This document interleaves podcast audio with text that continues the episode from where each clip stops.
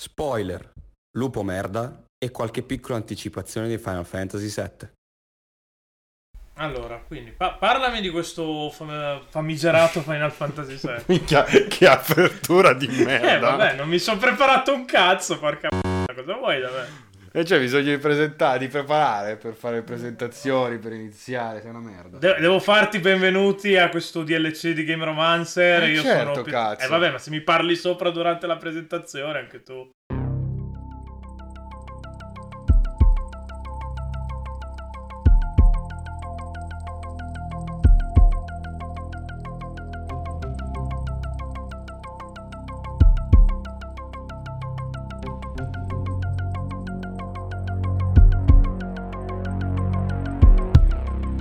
Comunque, benvenuti a questo ennesimo DLC storiografico di Game Romancer. Io sono Pietro Fejjoker Giacullo, boss finale di Game Romancer, Creative Director su I Love Video Games, nato nel fuoco, regina della tempesta, eccetera, eccetera. Mi sono appena dato del trans, però dettagli. Tu non ridere. Quello che, ri- quello che mi ride in faccia col suo faccione 16 noni è Andrea Sorichetti, detto Cybermantis, detto l'insonne. Detto quello che piange perché non c'ha il frisbee viola, ma c'ha quello blu. Assolutamente sì, buonasera. Eh non- Allora, ti ho già spiegato, non puoi dire buonasera, non sai quando ascoltano. Devi Per dare- me è sera, saluto chi... chi Eh, ho capito, Ciao non- a tutti, cari amici ascoltatori. Bravo. No, cari amici ascoltatori, se non sai mai buongiorno non te lo puoi permettere, però. E che cazzo. La mia vitalità è la stessa della sua, la sua stessa di adesso. Sì, ok, ma invece di fare battute sui morti, eravamo qua per parlare di Final Fantasy VII, visto che in teoria questo DLC, se siamo stati bravi, esce il 10 aprile, quindi state già giocando al gioco da, da un po'. Visto che tanto è già uscito, quindi dei one distrutti, polverizzati. Però siccome tanto non sapete un cazzo di storia dei videogiochi, adesso ve la insegniamo noi. Giusto così per far contenti tutti. Inizia Giusto a parlarmi di per non sto cazzo di gioco. abbastanza, sì. Eh. Adesso inizia a parlarmi di questo cazzo di gioco di merda di cui non frega un cazzo a nessuno. Che in, rea- che in realtà non è vero, perché tipo se, se lanci un sasso e colpisci un fan della serie, ti dirà che è il miglior Final Fantasy di sempre questo. Sì, eh, esatto, quindi... No, beh, è- allora, Final Fantasy VII è effettivamente forse quello più amato insieme al 10 a livello proprio di, di grande pubblico. È a tutti gli effetti il primo Final Fantasy ad essere arrivato ad- al concetto di grande pubblico, perché comunque era una, era una saga con- conosciutissima già da prima, amatissima, non ne fai sette altrimenti, Ehm, però diciamo era un periodo un po' diverso perché era un periodo in cui avevi eh, in cui li giocavi su SNES eh, i primi tre non erano usciti dal Giappone eh, ehm, e poi sono arrivati in America 4, 5, 6 con i nomi sbagliati Sì, perché infatti è stato un po' un casino. Trovarsi un capitolo 7 dopo i primi tre per... eh, Esatto, sì, sì, no, per, per- per l'Occidente tutto è stato un delirio perché siamo veramente passati da Final Fantasy 3, che in realtà è Final Fantasy 6, a Final Fantasy 7. E niente, viene Final Fantasy, vabbè, mh, titolo di punta dell'ormai ex Squaresoft, eh, che all'uscita di Final Fantasy 7 si apprestava a mangiare Enix, a inglobare Enix, che poi alla fin fine era il suo più grosso competitor, quindi... Ed è una cosa che ha fatto male a entrambi, quindi ottimo. Ehm, comunque no, doveva essere il- l'ennesimo capitolo uscito su, su console Nintendo. Mm, all'epoca si parlava di, della ormai famosissima Nintendo PlayStation, che era quella, ehm, quel prototipo eh, di, di collaborazione fra Sony e, mm, e Nintendo. Sì, sì, cui- è il manufatto tipo più importante di tutta la storia dei videogiochi, di fatto. Sì, che tra l'altro è appena stato venduto all'asta per un cazzo rispetto alle richieste iniziali del, del venditore di una delle poche, delle poche copie di Nintendo PlayStation esistenti al mondo. Ehm, comunque sì, ni- fondamentalmente Nintendo PlayStation era Nintendo ci mette la console, Sony ci mette i CD. Quindi dovevano, doveva evolversi in questo modo SNES in modo da avere poi appunto tutto il supporto dei CD che era una roba fondamentale per dove stava andando l'industria, soprattutto i JRPG all'epoca. Ehm, storia ci insegna che eh, Nintendo poi ha pugnalato alle spalle Sony, eh, andandosene con, con, la concorrenza. Adesso non mi ricordo con chi si era messa in combutta. Philips. Pare... Con Philips, esatto. Poi si è arrivati e... al CDI, infatti, che è mm. tipo la pagina più triste della storia di Nintendo. Mamma mia, mamma mia, tremendo. E nel frattempo Sony, allora, siccome gli era girato abbastanza il cazzo, ha fatto PlayStation. PlayStation girava su, su supporto CD, quindi ti permetteva di utilizzare un sacco di spazio in più rispetto alle cartucce di Nintendo. E i CD ehm, costavano meno delle cartucce, molto banalmente. Sì, l'unico vantaggio della cartuccia era il caricamento istantaneo, non avevi tempi di caricamento mm. perché... Uh, che è tuttora così tra l'altro, quindi Beh, anche Però... dal punto di vista della pirateria la cartuccia era un po' più sicura del... Sì, del era, più, era più sicura. Il CD sicuramente no. Però comunque ti dava delle, delle, delle potenzialità infinitamente più, più, ampie, soprattutto in relazione a un genere come il JRPG che era il genere all'epoca. Era il Colossal, era la... le storie venivano raccontate nei JRPG principalmente, quindi um, anche perché non avendo comunque il CD non avevi possibilità di inserire i filmati in gioco, tra le altre cose, come cazzo racconti una storia sì. se non fai un JRPG?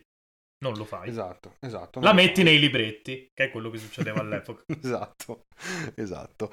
E quindi niente, quindi Sony comincia a sviluppare PlayStation e i grandi, grandi produttori, i grandi sviluppatori si accorgono della, delle potenzialità. È vero che anche Saturn girava con, con i CD, ma era una console particolarmente legata al 2D in realtà, piuttosto che rispetto al 3D Um, quindi, per, soprattutto per una casa di cioè per una software house come, come, Square, che era all'epoca fiore all'occhiello tecnologico del, di tutta l'industria, uh, serviva, serviva Sony, uh, serviva quello che, che, che offriva PlayStation. Uh, quindi gli zero teraflop, gli zero flops di, di, di PlayStation 1 visto che non ne aveva, visto che non esistevano i flop per, per PlayStation 1. Eh sì, non aveva l'hardware per, fa- per fare i conti in, in, virgola mobile, quindi non puoi parlare di flop uh, riferito a PlayStation 1. Esattamente.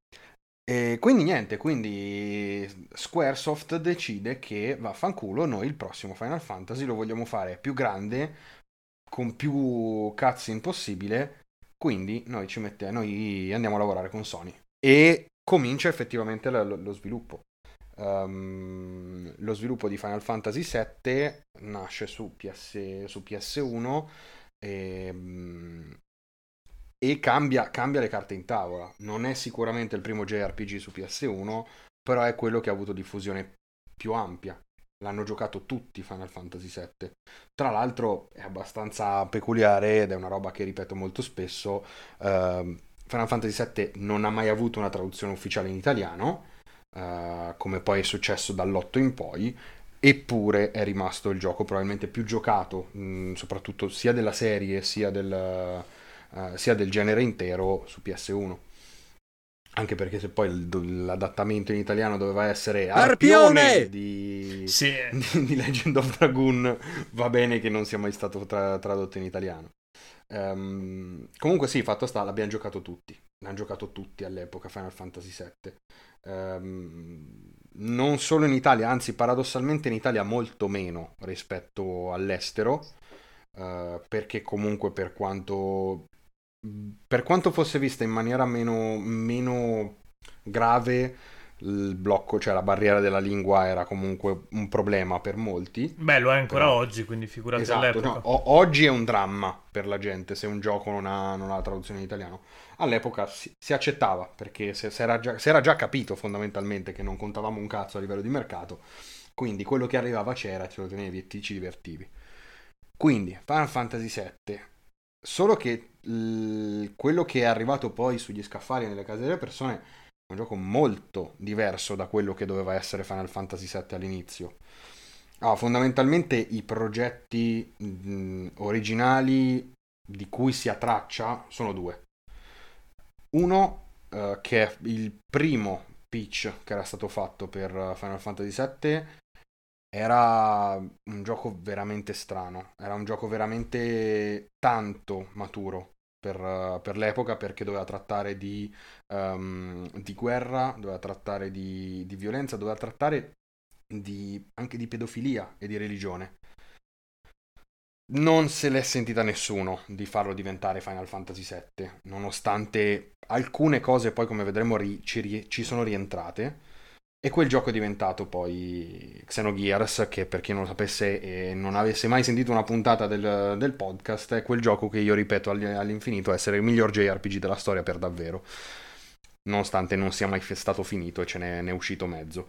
Um, l'altro, um, l'altro progetto, um, diciamo, la, l'altra alfa che si era che si era pensata era quella di, di un Final Fantasy ambientato nel 1999 a New York, dove Cloud doveva essere un, un investigatore privato, mi pare, o comunque un poliziotto. È una storia molto strana, molto particolare, perché appunto era un Final Fantasy che usciva dal fantasy e entrava nella vita di tutti i giorni, nella vita reale, eh, perché comunque c'era New York Um, ma anche questo poi venne giudicato come un po' un, diciamo, un possibile problema per la serie. Quindi anche quell'idea venne scartata e riciclata, perché poi è diventato Parasite Eve, che è ambientato a Natale, a New York, nel mondo di tutti i giorni, ed è uno, un altro dei JRPG più assurdi della storia, bellissimo, incredibile. Se non avete mai fatto, giocatelo. Um, e si arriva poi fina- a Final Fantasy VII che è in realtà debitore, secondo me, sia delle idee di, iniziali di sviluppo, perché comunque è un Final Fantasy molto più maturo del, rispetto al passato, anche, sia a livello di, di, ambientazione, sia a livello proprio di tematiche trattate. E, ehm, ed è comunque si distacca parecchio da, dal resto della serie. Io adesso non mi ricordo tu quali hai giocato prima di Final Fantasy VII. Se hai giocato altri Final eh, Fantasy prima del 7. Sì, ho giocato il 4 in realtà. Ok. Non che vabbè, sì, il 4 è proprio... Mm. Sì, il 4 è un Però... fantasy proprio archetipale. Sì, sì, ma di fatto lo sono tutti fino al 5. Perché poi in realtà già il 6 si, spo- si, si, si spostava un po'. Um, però appunto il 4 è considerato forse il migliore dei classic Final Fantasy perché è proprio diciamo la, è stato il perfezionamento della formula trova i cristalli salva il mondo um, mentre già da Final Fantasy 6 si era cominciato a guardare un po' un mondo diverso non c'era più solo quel fantasy medievaleggiante che i JRPG hanno puppato fino all'ultimo e a cui poi sono tornati perché Final Fantasy 9 quello è. Um, però già in Final Fantasy VI come si vedevano le prime, le prime ambientazioni un po' steampunk, si vedevano alcune cose e soprattutto c'è un elemento di Final Fantasy VI che poi è rientrato tantissimo in Final Fantasy VII che è un po' la caratterizzazione del villain perché in realtà Sephiroth uh, di Final Fantasy VII e Kefka del 6 sono molto simili perlomeno come impianto. Poi secondo me Sephiroth è una pallida imitazione di Kefka, però ci arriviamo un po' più avanti quando parleremo di, del... Sì, quando del entriamo nella trama. Esatto. Ancora non abbiamo parlato di grafica né di trama né di gameplay, quindi... E siamo è... già a un quarto d'ora, io ti, faccio notare siamo, siamo, e poi tra l'altro è, siamo a livelli insufficientissimi perché bisogna per forza parlare di queste tre cose. Comunque, ehm, l'uscita di Final Fantasy VII t'ha messo di fronte a qualcosa di nuovo, comunque. Perché, cazzo, Final Fantasy VII si apre a Midgar. E una cosa del genere in un JRPG così grande e tendenzialmente per tutti non si era ancora mai vista. Eravamo ancora legatissimi a quel concetto di, di, di, di JRPG o comunque di gioco di ruolo che doveva essere la trasposizione a video di, di una campagna di Dungeons and Dragons perché tanto alla fin fine Ultima e, e simili che hanno un po' lanciato sì, tutto, sì, il... tutto, eh, sì, tutto l'immaginario nato su PC no? in, in, Occidente, pieno Occidente perché era sì, sì, americana. Sì, sì. Sì, sì, a cui i giapponesi tra l'altro si ispirarono per, per loro stessa missione, quindi eh, il gioco di ruolo non è nato in Giappone come molti dicono, come molti pensano, è, è un prodotto americano al 100%, poi i giapponesi l'hanno trasformato Sì, a sì. modo proprio. I giapponesi l'hanno perfezionato e poi divulgato, perché sicuramente se non c'era... Banalmente guardando le console, perché comunque le console erano... Le console maggiori sono sempre state giapponesi, fino a Xbox, fondamentalmente. Quindi Mhm. Sì. per forza di cose ti giocavi la, ro- la roba loro, soprattutto nelle prime fasi della storia dei videogiochi. Da PlayStation in poi le cose iniziano a cambiare. Non, Mhm. non- non solo su PlayStation, anche su Nintendo 64 ci sono stati diversi studi americani, comunque anche europei. Rare era banalmente europeo. Paradossalmente Nintendo 64 è la, più, è la più americana tra le console della sua generazione. Sì, sì, sì. Perché appunto molti partner storici di, di Nintendo, viste le cartucce... Se ne erano andate. Esatto, ne parlavamo nell'episodio di Doom, andatelo a recuperare. Mhm. Sì, chiudendo, sì, no, chiudendo il cerchio con Doom che tocca un po' tutta la storia dei videogiochi. Sì, no, comunque è vero, cioè nel senso molti partner storici di Nintendo, tra cui appunto Squaresoft, se ne sono andati, tant'è che eh, Nintendo 64 eh, non ha JRPG, cioè non esistono i JRPG su, su Nintendo 64 perché non era più pensabile l'idea di fare un gioco ristretto lì dentro a una cartuccia. Comunque, Detto Final questo, Fan- aggiungo una Sì. cosa: Nintendo non avrà Final Fantasy VII fino a Switch, tra l'altro, nel sì, suo catalogo. sì, sì, no, gliel'hanno proprio fatta Ed è pagare. una cosa. È un sacco impressionante se, se ci pensi come cosa, perché è un gioco che è uscito dappertutto, su qualunque piattaforma, è uscito perfino su mobile, È lasciando mobile, è perdere come è uscito. Eh. Sì, Però non sì. giocate mai quelle versioni perché sono terribili, però sì, è uscito. su- No, no, in generale su- se su Apple Store o Google Play c'è scritto Square Enix uscita dalla pagina dove siete, che no. Piutto- piuttosto Sì. su Steam, ma di solito su Steam sono quelle versioni lì un po' adattate al mouse, quindi anche lì no. Sì, no, ev- evitate perché, perché è proprio brutti da vedere poi tra l'altro. Allora, diciamo, Final Fantasy VII tra l'altro è stato il... Vabbè, al- ci sono tutti il- i personaggi che hanno reso grande Final Fantasy, perché comunque è stato diretto da Yoshinori Kitase che ancora oggi è legato a Final Fantasy eh, al marchio di Final Fantasy perché i press tour li hanno fatti li hanno fatti assieme, li hanno fatti lui e non mi ricordo chi altro ci fosse. Ehm, c'è Nojima che ha scritto insieme a Kitase la, la sceneggiatura e poi c'è la produzione di Sakaguchi, storico pro- produttore e ideatore della serie. Va detta anche un'altra cosa, è anche il vero debutto di un certo Tetsuya Nomura, perché il character design di Final Fantasy VII passa da Amano, da Yoshitaka Amano che ha disegnato Final Fantasy dall'1 al 6, ehm, passa in mano quasi al 100% a Nomura.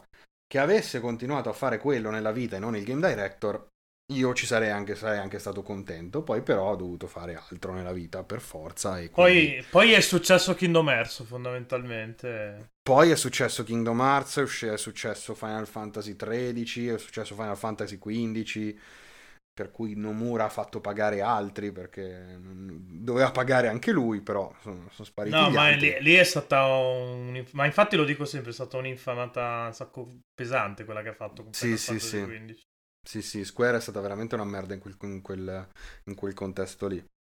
Comunque sì, Final Fantasy VII, allora è vero, Nomura aveva disegnato qualcosa anche in Final Fantasy VI, però diciamo che è proprio diventato, cioè il suo nome appare per la prima volta davvero eh, in un ruolo di, di- di primo piano in Final Fantasy VII, tant'è che ancora oggi è legatissimo a, a Cloud e a tutti i personaggi di Final Fantasy VII, perché comunque ci è legatissimo.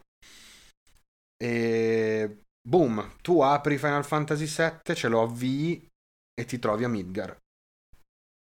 E io purtroppo è una cosa che ho recuperato dopo, perché mi sono avvicinato al genere molto in ritardo, però riesco in qualche modo ad immaginare che cazzo potesse essere trovarsi di fronte a Midgar.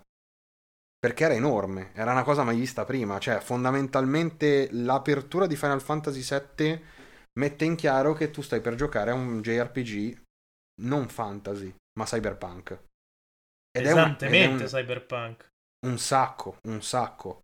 Uh, hai questa città concentrica sviluppata su più livelli perché in basso ci sono i poveri, in alto invece ci sono i ricchi, le persone normali, c'è la Shinra che è la grande corporation che nasce come azienda elettrica ma poi finisce per avere un esercito privato con tanto di corpi speciali eh, hai esperimenti sul, su, sulla vita, proprio letteralmente, perché comunque ci sono dei personaggi terribili come Ojo, che, come il professor Ojo che, che fa esperimenti sugli esseri viventi e ti ritrovi ad essere protagonista di, vabbè, sei Cloud, questo personaggio che in realtà è molto diverso dal, da, dai classici personaggi della serie, sì, sì, è più uh, un, un, antagonista, cioè un, uh, un comprimario che di solito è la caratterizzazione che si, sta, che si, dà al rivale, quella che ha Cloud.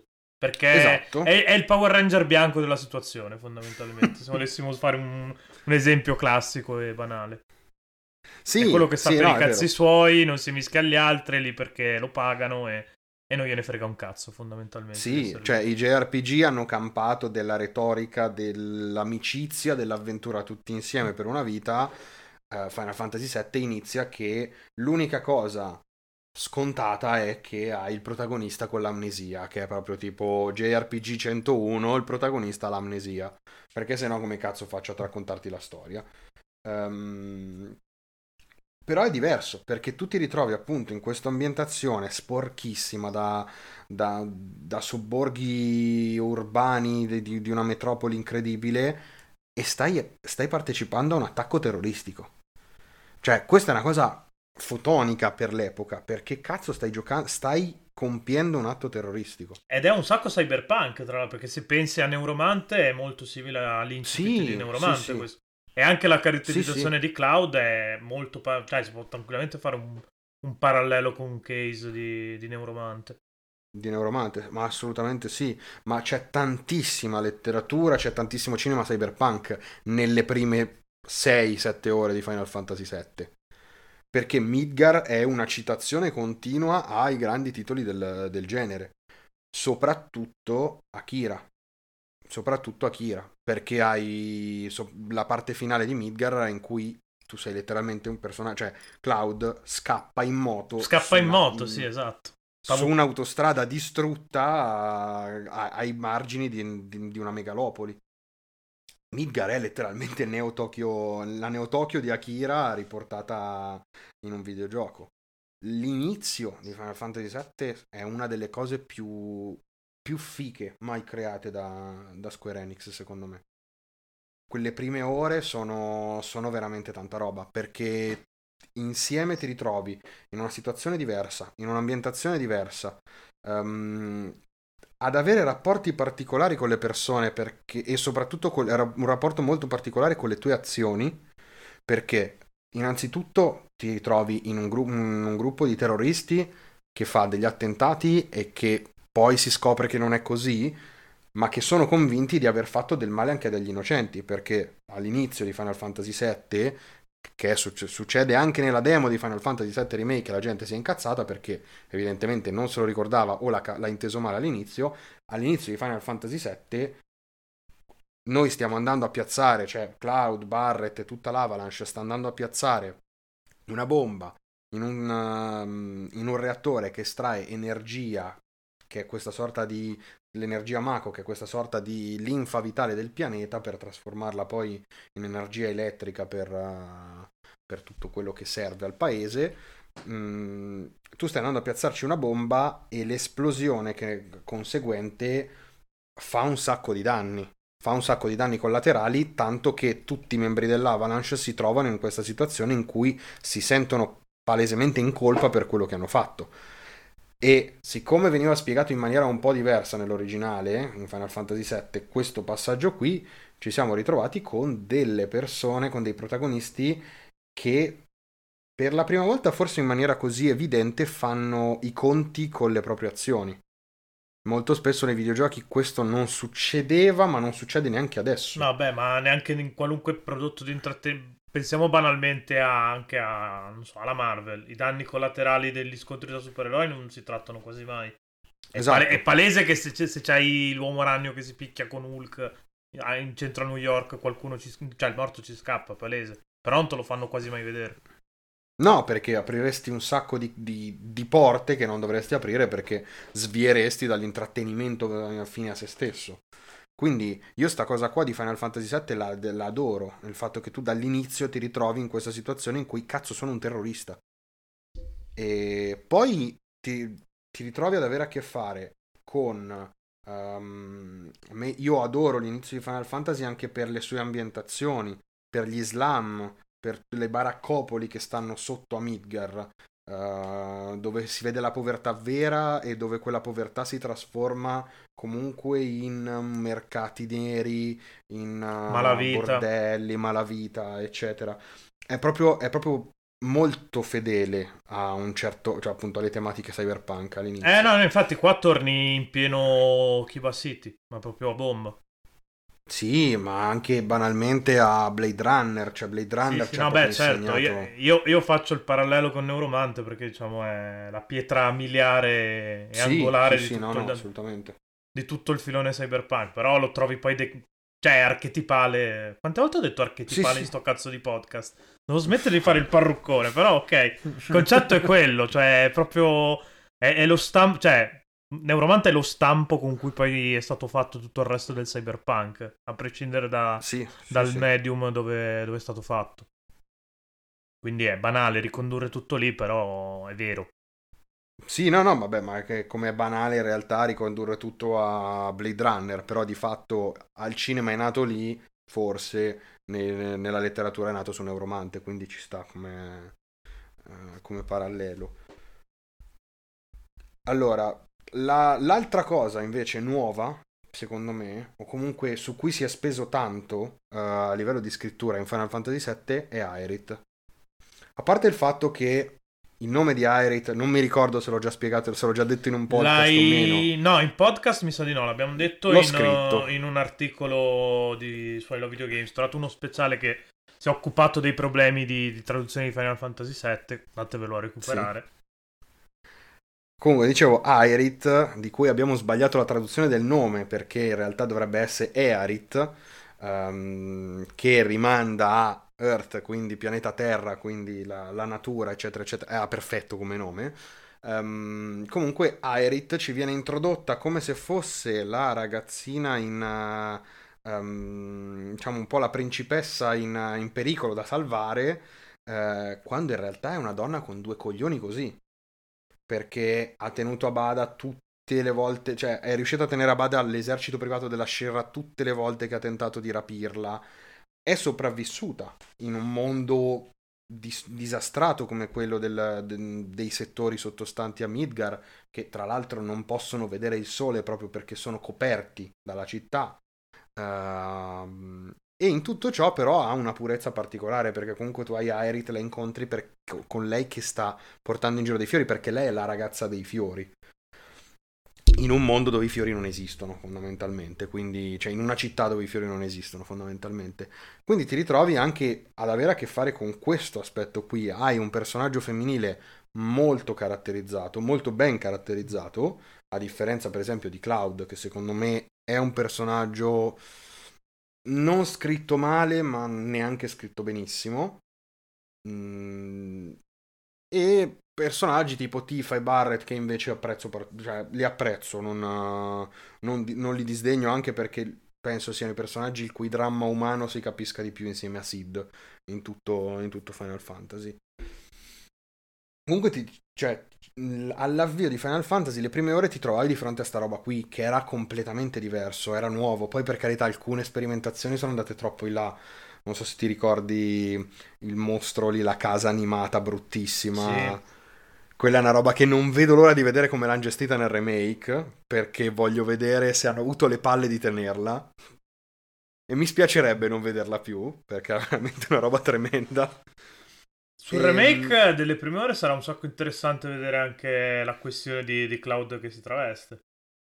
Come... Beh, ti hanno già fatto vedere questa cosa. Sì, te l'hanno fatta vedere, però non, non, ti hanno fatto vedere se è una buttad lì oppure è un elemento un po' più centrale del, del discorso, come era nell'originale. Io, Io mi aspetto che sia, che sia centrale. Io mi aspetto sinceramente, ed è strano che io lo dica perché comunque ho un rapporto molto particolare con Square Enix. E con Nomura. E con Nomura. Vai a fare in culo, Tetsuya, grazie. Um, però mi fido, cioè nel senso che mi sembra che... L- L'abbiano l'anima... presa sul serio, sì, questa storia della sì, preservazione. Sì, sì, sì, Ma mi ha dato la stessa impressione anche a me. Anzi, sono curioso di vedere come tutti i temi più più duri, più maturi di Final Fantasy VII, soprattutto dell'inizio, tipo tutta la questione dell'ONIB, uh, dove fondamentalmente Cloud, Tifa e, e Aerith stanno andando a vendersi e quindi è un ambiente molto particolare e vorrei vedere, sono curioso di vedere come verrà trattata tutta quella parte. Comunque sono fiducioso perché le, le impressioni del momento sono, sono, sono quelle giuste. C'è da dire che eravamo fiduciosi anche dopo il remake di Resident Evil 2 e poi quello di Resident Evil 3 ce l'ha messo nel culo, quindi... Ma forse, io non ho ancora giocato, però direi che mm, sì, sembra, sembra andare da quelle parti lì. Arriviamo però, secondo me, a quello che è il principale problema di Final Fantasy VII.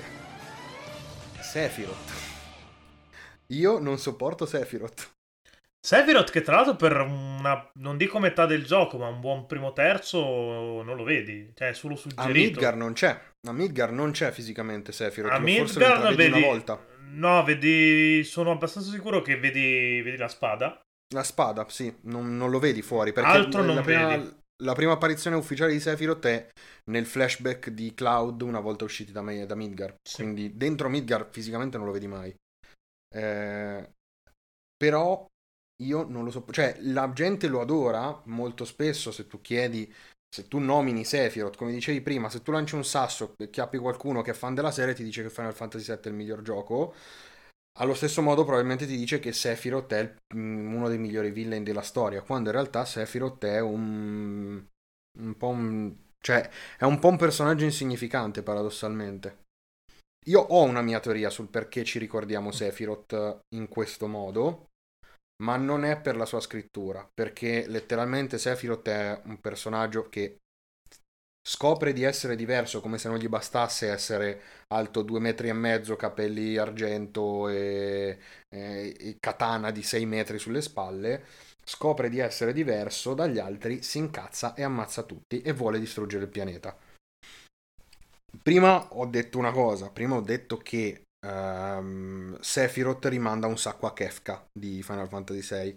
Io so che non hai giocato Final Fantasy VI, caldeggio che tu lo faccia il prima possibile perché secondo me è un capolavoro, soprattutto per quanto riguarda il villain, ma figurati, non hai ancora giocato a Nier Automata, figurati se mi ascolti eh, vabbè. Oh, nel senso, dammi tempo, porca tua, è tutta roba che dura 20 miliardi di ore. No, non è vero, sono, sono abbastanza brevi, anzi, paradossalmente i Final Fantasy sono tra i JRPG più, più accessibili al, del mondo perché non, non durano sì, 200 okay, ore. Però la trentina, quarantina di ore ce la metti. Sì, no, no, certo, eh. certo. Sì, Final Fantasy VII più o meno dura intorno alle 30-35 ore. Quindi 6 un filo meno forse. Dipende che versione. Comunque, Dicevo, c'è un parallelismo tra Sephiroth e Kefka perché, che è solo abbozzato, perché Kefka secondo me invece è una masterclass su come, su come costruire un villain. Perché Kefka è letteralmente, era letteralmente il giullare di corte che si fa affascinare al potere, se ne innamora a tal punto da esercitarlo nella maniera, da ricercarlo in tutti i modi possibili pur di esercitarlo sul prossimo tradisce tutte le persone a lui vicine pur di raggiungere il suo scopo, che è quello di distruggere l'umanità perché l'umanità gli fa ribrezzo in quanto è stupida, è gretta, è senza valori ed è un fondamentalmente una razza di codardi. Lui si sente migliore di questo e per questo tenta di diventare Dio per distruggere il mondo. Se guardi alla fin fine, Sephiroth, per come te l'ho raccontato adesso, è un riassunto di Kefka sì, parte dal fatto che è già Dio, tecnicamente. Esatto. Perché... Odia tutti, odia tutti perché scopre di essere diverso, si sente diverso, odia tutti, voglia distruggere il mondo. Sì, sì, beh, la transizione di quando scopre di essere un esperimento genetico sul materiale preso da Genova è veramente immediata. E, Eh, sì. è gestita troppo. malissimo. Eh, io speravo che una delle cose che poi farà Crazy Score è andare a raccontare meglio tutto il, il passato, quello che ti porta poi a quell'inizio di Final Fantasy VII di cui abbiamo parlato prima. E però anche lì è così. Anche lì c'è Sephiroth da un momento all'altro che scapoccia e brucia tutto il villaggio. Sì, e poi di fatto rimane quello, cioè Sephiroth non ha evoluzione. È considerato il male assoluto, però Sephiroth non ha, non ha evoluzione perché a un certo punto si incazza e rimane così. Al massimo comincia a essere un po' più cattivo quando decide di distruggere il, il pianeta. Sì, sì, beh, certo. Perché ci ricordiamo Sephiroth? E voglio vedere se ci arrivi anche tu. Che Sephiroth fa una cosa. Eh, beh, la posso dire, è un po' spoiler. Però vabbè, Vabbè. ammazza uno dei protagonisti del gioco. Sì. E Eh. secondo me ce lo ricordiamo tutti perché quel personaggio, cioè perché eravamo innamorati di quel, di quel protagonista lì. Sì, ci sta. È comunque sicuramente una scena che concettualmente è fortissimo. Perché anche dal punto. Minchia. Banalmente, dal- a livello di linguaggio video. Facciamo un attimo i professoroni di sto cazzo. A livello di linguaggio videoludico, tu comunque è un personaggio che ti sei portato avanti per delle ore. Ci hai investito, l'hai fatto combattere nel tuo party, l'hai livellato anche a discapito di altri personaggi. Ci hai speso soldi per l'equip, ti, ti ci sei affezionato. Poi, ludicamente o affettivamente, sono due piani diversi che però Teoricamente tendono ci a fatto anche sovrapporsi. un appuntamento. Sì, vero. E quella è una cosa fortissima, il fatto che ti permetta di, di creare una sorta di rapporto semi-amoroso nei suoi confronti. No, è vero. Eh, che poi, tra l'altro, poi anche questa cosa qua prende tutto un altro sapore alla luce del twist che su Cloud che ci sarà dopo e di, di quello che vivi in Crazy Score. Ma non... Madonna, madonna. Eh sì, cambia completamente la, la prospettiva e apre anche una, cioè, un'altra chiave di lettura su Cloud. Perché Cloud lo devi leggere anche sulla base di, di Chiara Zacca, adesso dai, diciamolo. Poi Il problema è che Cloud non esiste in questo gioco. Cioè, il problema è che Cloud è scritto così male che per spiegare Cloud hai dovuto fare Crazy Score e tutto il resto. No, vabbè, sono d'accordo, ma cioè, è parte, secondo Perché me potenzialmente è una figata. Ma secondo Cloud. me è, pa- è parte del fascino di Cloud è questo, il fatto che per capirlo ti serve un altro gioco dove non, dove non lo giochi, tra l'altro. Dove è sullo sfondo e compare nelle battute finali, però è cioè, è un momento Non lo che so. Non lo so. Eh, per capire Cloud devi, devi capire Zack prima. Perché Cloud Eh, crede di essere ok. Zack. Cloud, che- sì, vabbè, abbiamo... ah, spoiler, prima non lo diciamo. Poi Eh, vabbè, adesso se farlo. siamo andati all-in, andiamo all-in, che cazzo. Sì, Faccio- farò Sì, un disclaimer Cloud enorme, poi... Cloud è Zack, cioè, tenta di essere Zack. Il problema è che questa cosa qui è raccontata molto male, secondo me. Sì, beh, Perché sicuramente, C'è un momento in cui ti viene dato quella per dire cazzo, cioè quando ti viene raccontato di Zack, quando ti viene chiesto di Zack che Aerith ehm, reagisce Mm. alla- a questa cosa. E lì hai, cominci ad avere il sospetto, ma non ti viene dato nessun altro elemento fino alla fine del gioco, in cui Cloud poi ti spiattella la verità. In un momento va detto bellissimo, perché è bellissima quella, quella parte del gioco, però comunque la parte centrale di Final Fantasy VII è un buco. Non succede, virtualmente non succede un cazzo. Ovviamente prendiamola con le pinze questa, questa questo discorso qua, però la differenza che c'è fra Midgar, la parte centrale di Final Fantasy VII e la parte finale è un po'... è tanta. Cioè, è un po' un'altalena. Beh, fai conto che l'ultimo disco di fatto era solo l'ultimo dungeon e poco altro. Quindi... Sì, e poco altro. L'ultimo disco è occupato tutto dall'ultima battaglia con i modelli poligonali più, più fighi. Ehm, sì, Ehm, però mh, no, diciamo che quella- quel momento, l'uccisione di quel personaggio, Vabbè, puoi dirlo, tanto ho messo il disclaimer all'inizio. Avrò bene. messo il disclaimer. Ok, quindi vabbè, la morte di Aerith, il fatto che Aerith venga uccisa da Sephiroth ehm, ha cambiato le carte in tavola, perché non era virtualmente non era mai successo, non in un gioco così per, per così ta- per un pubblico così, così ampio. No, cioè sì, far sì. morire un protagonista per sempre, cioè proprio non torna, non c'è più Aerith, è morta. È una roba veramente forte. È stato, lì è stato veramente Squaresoft che è andata all-in e ha detto ok, la rischiamo. Cioè, vai. E in realtà sono andati ancora più all'in di quello che stai dicendo tu, perché c'è anche il post uh, morte di Aerith, che è di una potenza veramente totalizzante, mi verrebbe da dire. Cosa non... intendi per post morte eh, di Aerith? Do- dopo che muore Aerith, Cloud non lo vedi per un sacco di tempo. Nel senso proprio ah, pad okay. alla mano ti tolgono okay. il protagonista. Cloud l'hai giocato per forza in Final Fantasy VII. È sì, sì, per forza. Per... È per forza il personaggio di livello più alto su cui hai investito di più. Quindi è, il gioco ti dice: Bene, adesso lui non sappiamo dove cazzo è. E, e ti tocca sì. giocare con altri personaggi. E contemporaneamente quindi vai a perdere due un elemento che era sicuramente cardine uno che molto probabilmente lo era perché comunque il party a quel punto là eh, non è il party che poi puoi avere a endgame perché mancano ancora un po' di un paio di innesti che poi tra l'altro sono anche però avevi, avevi l'healer del gioco cioè ti viene ucciso l'healer del gioco sì sì e...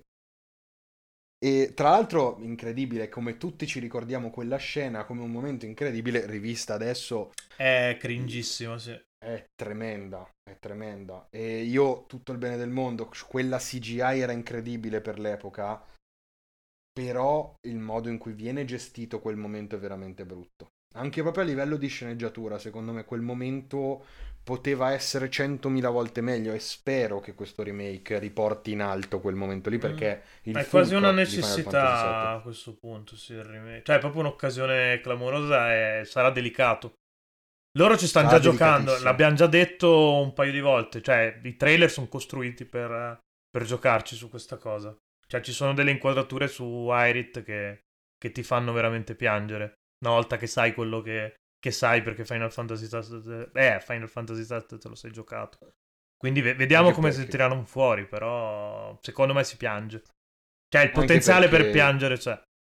Uh, anche perché, diciamocelo, Final Fantasy VII già in origine era, figlio, era, stato bastardo, perché una delle ultime frasi che ti dice Aerith è una volta che sarà finito questa, tutto questo, ne rideremo insieme.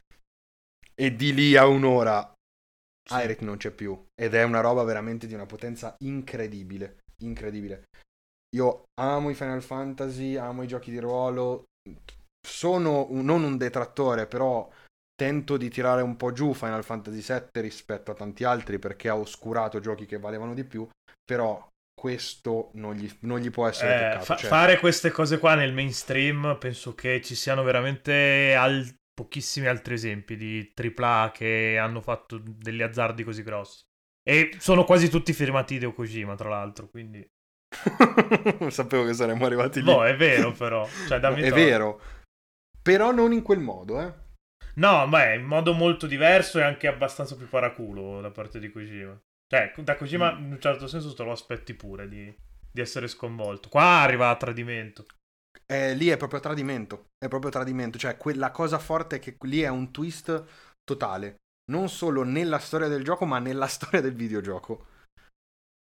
E... Sono, sono d'accordo, cioè dal punto di vista storiografico Final Fantasy VII non lo puoi discutere.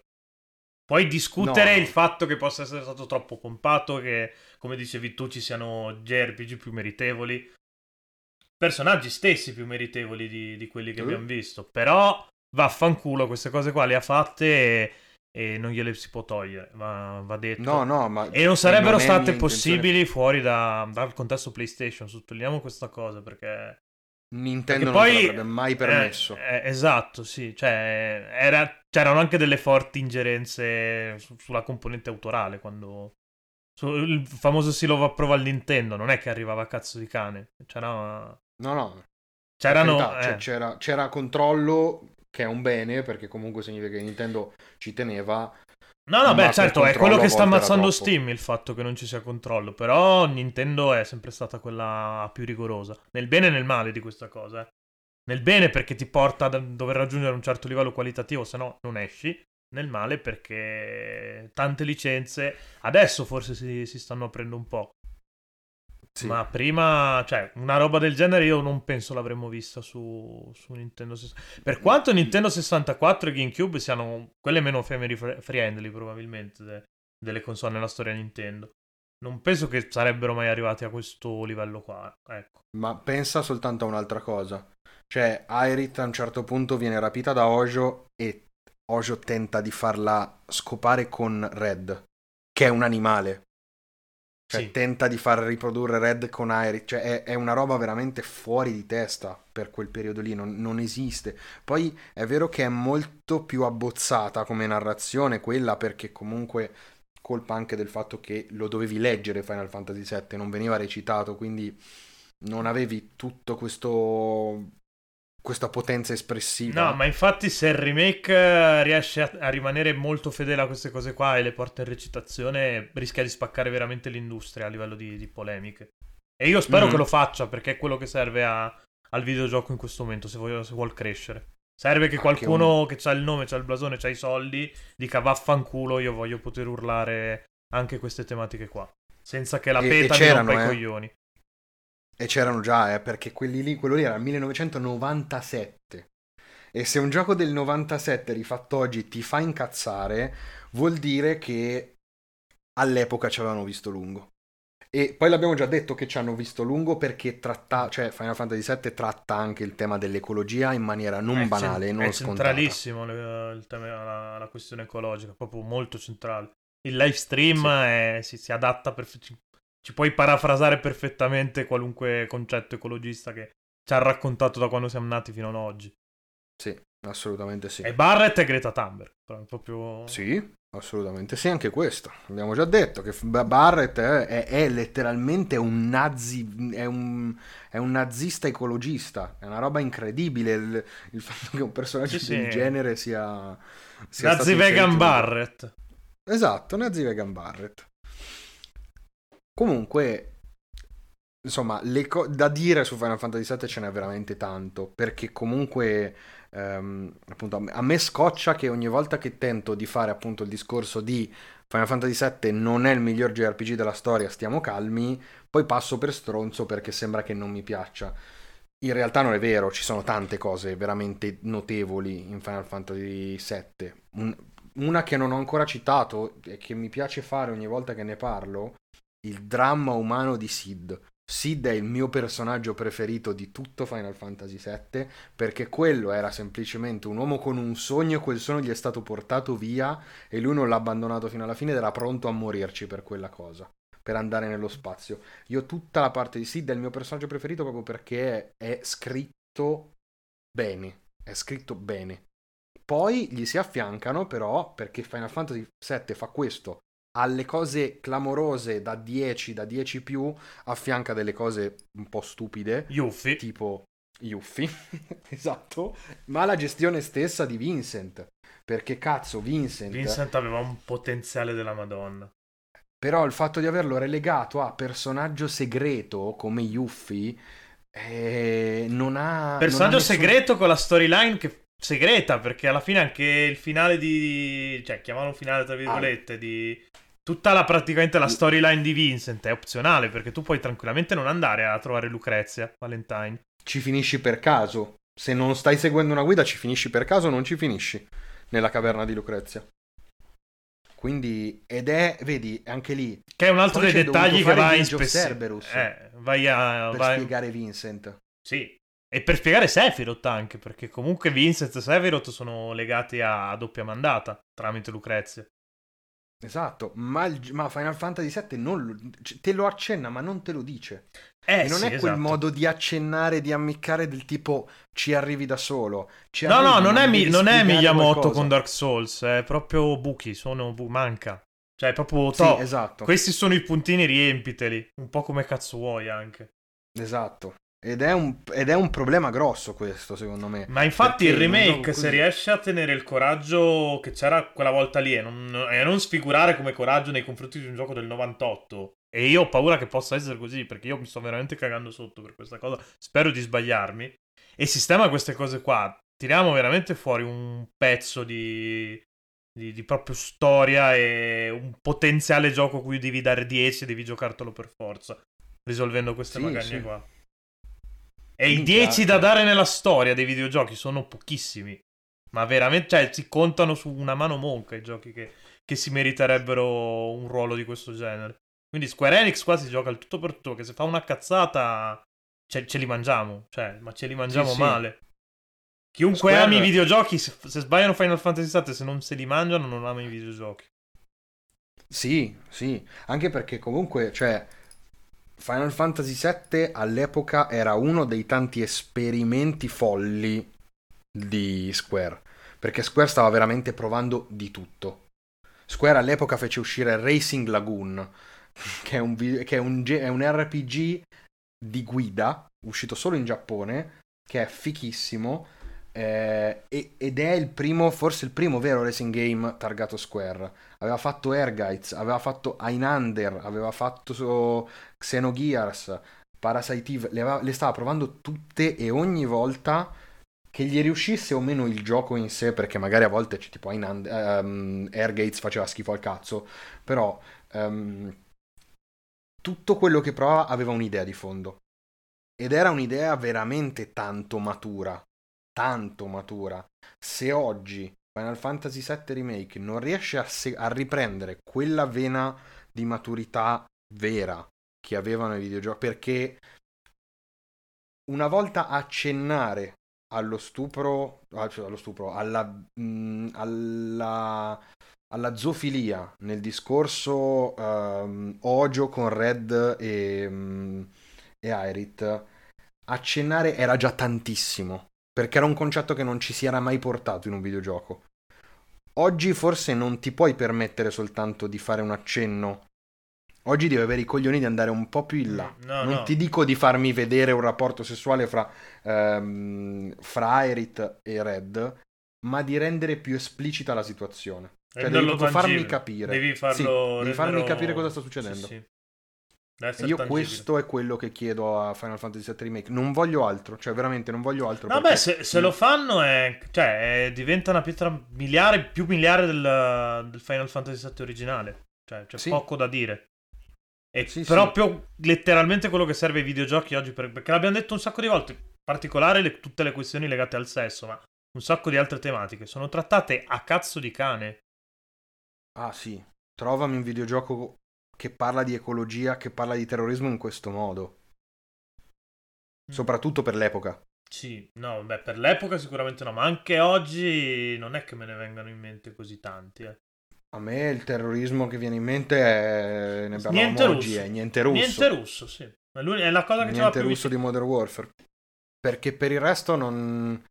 Non lo so, poi vabbè, questi, cioè, è molto più legato al mondo degli FPS che non sono il mio, il mio genere di, di, riferimento, però così tanta maturità, cioè trattare il terrorismo da dentro. Così tanta autoralità, autoralità soprattutto. Sì, sì. Perché la maturità, sì. bene o male, che si raggiunge anche... In... Sì, anche, anche virtualmente, anche forzatamente ci arrivi. Beh, Però il farlo... Eh, la questione è proprio il taglio autoriale con cui l'hanno fatto. È proprio quella la chiave. In tutto questo non abbiamo ancora parlato di grafica. Tra l'altro. Beh, grafica, che ti devo dire? Final Fantasy VII è uno dei giochi invecchiati graficamente peggio sì, proprio, storia. Eh. Ma è, è, comune a praticamente mi verrebbe da dire tutto quello che è uscito su PlayStation 1 invecchiato di Final Fantasy VII in sì. particolare, eh, perché era l'inizio Final di Fan... sì. usiamo i poligoni. Sì. sì. Final Fantasy VII è brutto da vedere, però eh, ti, ci ha permesso di immaginare tanto. Sì. No, beh, a, me, a me questa cosa piace. A me il fatto che comunque il design di Cloud me lo dovessi inventare piace. Perché gli ho è, visto solo il volto. Disegnato. È un sacco cyberpunk anche questo concetto qua, comunque, tra l'altro. Sì, sì. Perché Gib- Gibson sì. lo faceva con le parole, qua ovviamente lo stanno facendo con le immagini, ma il concetto è quello là, è quello di sporcare, lasciare alla libera interpretazione anche dei dettagli estetici. E Penso che nessun altro sì. Final Fantasy si sia mai trovato nella condizione di poterlo fare. Tra l'altro, questo remake ovviamente non, non può farlo. Gioco forza. No, no, no, no, non esiste. Non esiste. No, è una cosa eh... che penso non si possa riproporre mai più se non uh, nell'indie. Un discorso. Sì, genere. cioè, nel senso, non devi cercare il fotorealismo estremo perché se mi metti il fotorealismo estremo la mia immaginazione non vola più, non mi, non mi, immagino più. Poi per carità... Ma anche se ti prendi delle licenze dal fotorealismo, comunque col livello tecnico che un AAA raggiunge oggi c'è poco da immaginare. sai cosa? È che l'8 bit, il 16 bit è facile da riprodurre e comunque è ancora bello perché non è invecchiato così male. No, no, anzi, nessuno si è... sognerebbe, nessuno si sognerebbe oggi di far uscire un indie con i personaggi, con i, con i poligoni di Final Fantasy VII. A parte che ti sgamo subito che stai facendo un po' una, una, una porcata per i fan comunque stai andando eh, tentando di intercettare quella cosa. Sei in zona Suda 51, secondo me, nel senso che può essere una porcata, può essere paraculo, ma sì. magari c'è anche un messaggio di... Cioè, giochi col confine, non è facile farlo. Suda tante volte non, non gli è riuscita questa cosa, gli è riuscita bene con, con Heroes, secondo me, già con, uh, con Travis uh, Strikes Again, no. Per, per fare mm. due esempi recenti, senza uscire troppo. Mm. Poi vabbè, è un altro discorso. Cioè, Suda 51 comunque è un altro personaggio che andrebbe approfondito e ce ne sarebbe da dire. Uh, uh, voglia, lui e Sueri in Giappone volano da questo punto di vista qua. Comunque, sì, cioè, è che è strano. Cioè, oh, è come tutti. Non so se ti ricordi, se ti è ricapitato di recente di vedere film degli anni 90 con la prima CGI. Io faccio sempre il, il, solito esempio, Alien sì. 3. Ok? non si guardano, cioè è la cosa invecchiata peggio del mondo. Ma guarda del, che in realtà si ritrova molto anche nell'animazione e aggiungo nell'animazione giapponese, se vi riguardate la prima serie dei Digimon è proprio una poveracciata, nel senso che è animata poco e il poco che è animato è animato male rispetto a male, siamo... sì. Cioè ci sono praticamente Tranne i film, i film non li toccate che sono dei capolavori, quelli di Osoda quantomeno. Ah, i due. Ma eh. si vedevano che erano disegnati, sì, mica, che... bellissimi. Ma tra l'altro che poi qua in Occidente sono usciti tutti e due assieme come, come stesso film. Per qualche lascia motivo. Perdere, lascia perdere quel discorso perché è un altro podcast. Sì, che, che, dovremmo tra l'altro fare perché è un sacco figo come discorso. Però sì. tornando qua, sì, nel senso, gli, gli anni 90 veramente a livello di... sono nella nostra testa il fascino degli anni 90. Perché se vai a, a rivederti le cose, cioè, sanno di merda in bocca, negli occhi e nelle orecchie anche, perché anche la musica... Cioè, le Spice Girl. Final Fantasy VII... Ah, no, ok. No, no dico so, a livello pop. No, no, beh, a livello Final Fantasy... Va bene, i videogiochi è un po' diverso il discorso... Accompagnamento, cioè, non ci, 7... non, ci, non ci, metti le Spice Girl o i Backstreet Boys. No, no, no, no c'hai genere. le orchestre che eh, suonano, vaffanculo. Cioè, One Winged cioè... Angel è un pezzone, ok? Per quanto inflazionato, sì, sì, no, no, sono, cioè, cioè, appunto, io cazzo, poi passo per stronzo sul gruppone di Game Romancer, chiocciola Game Romancer, Join the Rebellion. Yeah, su, chiocciola Game Romancer, no, ti ammazzo. Ho sbagliato, chiocciola, chiocciola Join the Rebellion su, su Telegram. Um, sono passato per stronzo quando ho detto che One Winged Angel mi ha rotto il cazzo, ma perché citiamo perché... sempre solo quella eh, ma citiamo sempre Quando... solo quella perché è la più mediatica e perché comunque Sephiroth ti ha ammazzato Irit e... Quello poi per carità, porca puttana, lì è Uematsu che ti ha fatto la boss fight finale cantata in latino, riprendendo eh... Carmine Burana da bando eh... sul mondo, eh, per carità. Però Dancing Mad è meglio.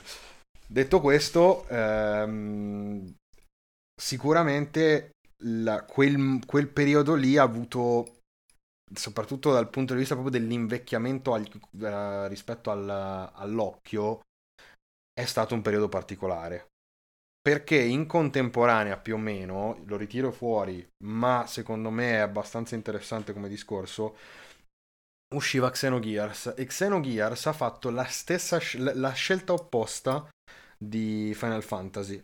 Perché Final Fantasy aveva deciso di tenere gli sfondi pre-renderizzati e avere i, pre- i personaggi poligonali Tant'è che il movimento, soprattutto all'inizio, quando ti ci devi riprendere ma- la mano, Final Fantasy VII, l'esplorazione è un casino. Perché ci sono dei, per- dei, percorsi che magari per te non sono manco percorsi, perché è tutto abbastanza schiacciato e appiattito dal, dal sì. fatto che gli sfondi sono pre-renderizzati. Xenogears fecero il contrario, gli sfondi erano in 3D, i personaggi erano sprite se tu ne metti uno di fianco all'altro sono invecchiati, cioè Xenogears è invecchiato un miliardo di volte meglio. Ma perché la pixel art non, non invecchia, anzi adesso è poi un... dico adesso ma in realtà è da una sì, generazione quasi un decennio me- ormai. Eh, sì, è una generazione e mezza che, che, così, cioè siamo in piena riscoperta di quell'immaginario là.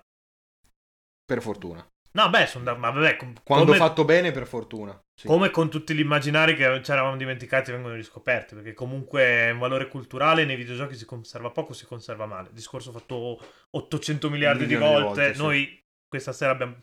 Spero siamo riusciti a... a- almeno a farvi venire voglia, perché... di- perché è quello il discorso. Noi possiamo parlare anche per un'altra ora e mezza di Final Fantasy VII, ma se non... La pulsione alla, all- alla scoperta deve venire da voi che state ascoltando. Io non. Io non posso fare altro che dire ad Andrea, oh, parlami un'ora di, di Final Fantasy VII, di le tue minchiate, e sperare che da qualche parte attecchi- attecchiscano. Più di questo no- Sì. non potevamo fare. Spero che, spero che l'abbiamo fatto. Speriamo, teniamo veramente un sacco le dita incrociate, come ho già detto un sacco di volte per, per il remake di Final Fantasy VII, perché è un evento culturale per tutti noi ed è un'occasione per, Sì. per Square Enix e per tutto il mercato giapponese di... di... Ma per il mercato dei videogiochi in generale. Sì, sì, sì, no, ma in particolare il mercato giapponese che per anni è stato sotto quello occidentale, eh, dopo essere stato sopra, adesso ha veramente c'ha, c'ha il pallino del gioco in mano, perché se questa cosa riesce... Adesso vediamo se si mette dietro. Mm.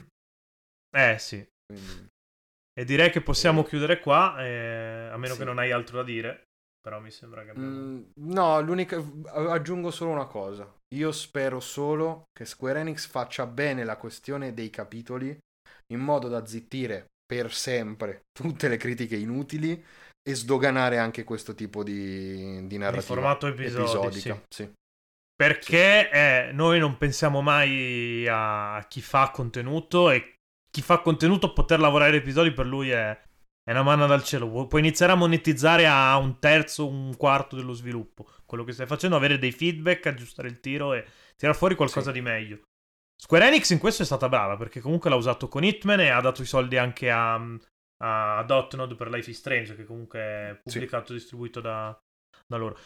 Farlo con Final Fantasy VII ci volevano le palle. Meno che farlo con un Final Fantasy XVI, ma comunque ci volevano le palle perché ti stai Sì, giocando la, sì, sì. la tua storia e- ed è un remake che ci stanno facendo annusare da- dal finale di Crazy Score.